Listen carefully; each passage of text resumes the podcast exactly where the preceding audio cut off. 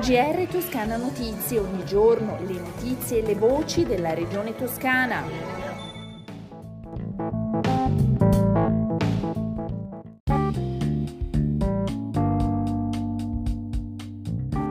Ascoltatori e ascoltatori, bentornati all'ascolto del GR di Toscana Notizie. Donare il sangue è un atto di civiltà e solidarietà, una scelta di vita e una garanzia di salute per chi riceve e per chi dona.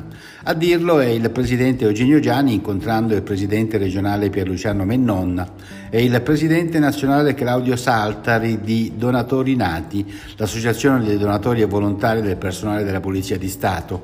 Nata dalla Polizia di Stato, l'associazione si è allargata ai Vigili del Fuoco e il suo presidente onorario, il prefetto Franco Gabrielli, è convinto donatore e punto di riferimento di donatori e donatrici in divisa. Vediamo ora i dati relativi al coronavirus in Toscana. Sono 3.043 i nuovi casi nelle ultime 24 ore, 47 anni l'età media, i decessi sono 4, i ricoverati complessivamente in tutta la regione sono 296, 11 in più rispetto a ieri, di cui 9 in terapia intensiva, in questo caso 3 in meno. Parliamo di incendi, è sotto controllo l'incendio boschivo di Monte Santa Maria a Piombino, dove sono state avviate le attività di bonifica sui tre ettari di superficie bruciata.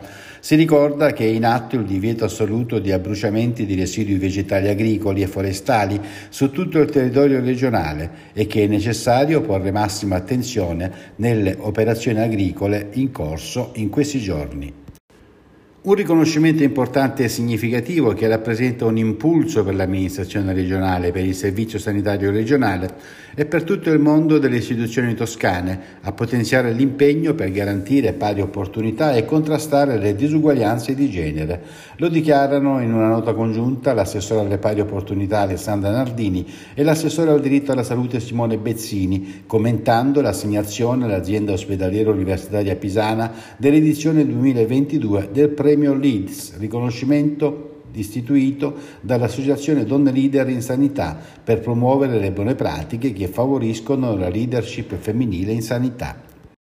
Torna il Kilowatt Festival, la manifestazione multidisciplinare internazionale riservata alle nuove produzioni di compagnie professionali di teatro contemporaneo, danza, arti performative e Nouveau Cirque e musica è giunta alla sua ventesima edizione, animerà i comuni di San Sepolcro dal 12 al 16 luglio e di Cortona dal 20 al 24 luglio. Il programma sarà presentato dal Presidente Gianni in una conferenza stampa giovedì 23 giugno insieme al Presidente Luigi Salvadori, al Presidente della Fondazione Cassa di Risparmio di Firenze, Francesco Attesti, Vice Sindaco e Assessore alla Cultura e Turismo del Comune di Cortona, Francesca Mercati, Assessore alla Cultura e al Turismo del Comune di San Sepolcro e Lucia Franchi con Luca Ricci, direttori di Kilowatt Festival.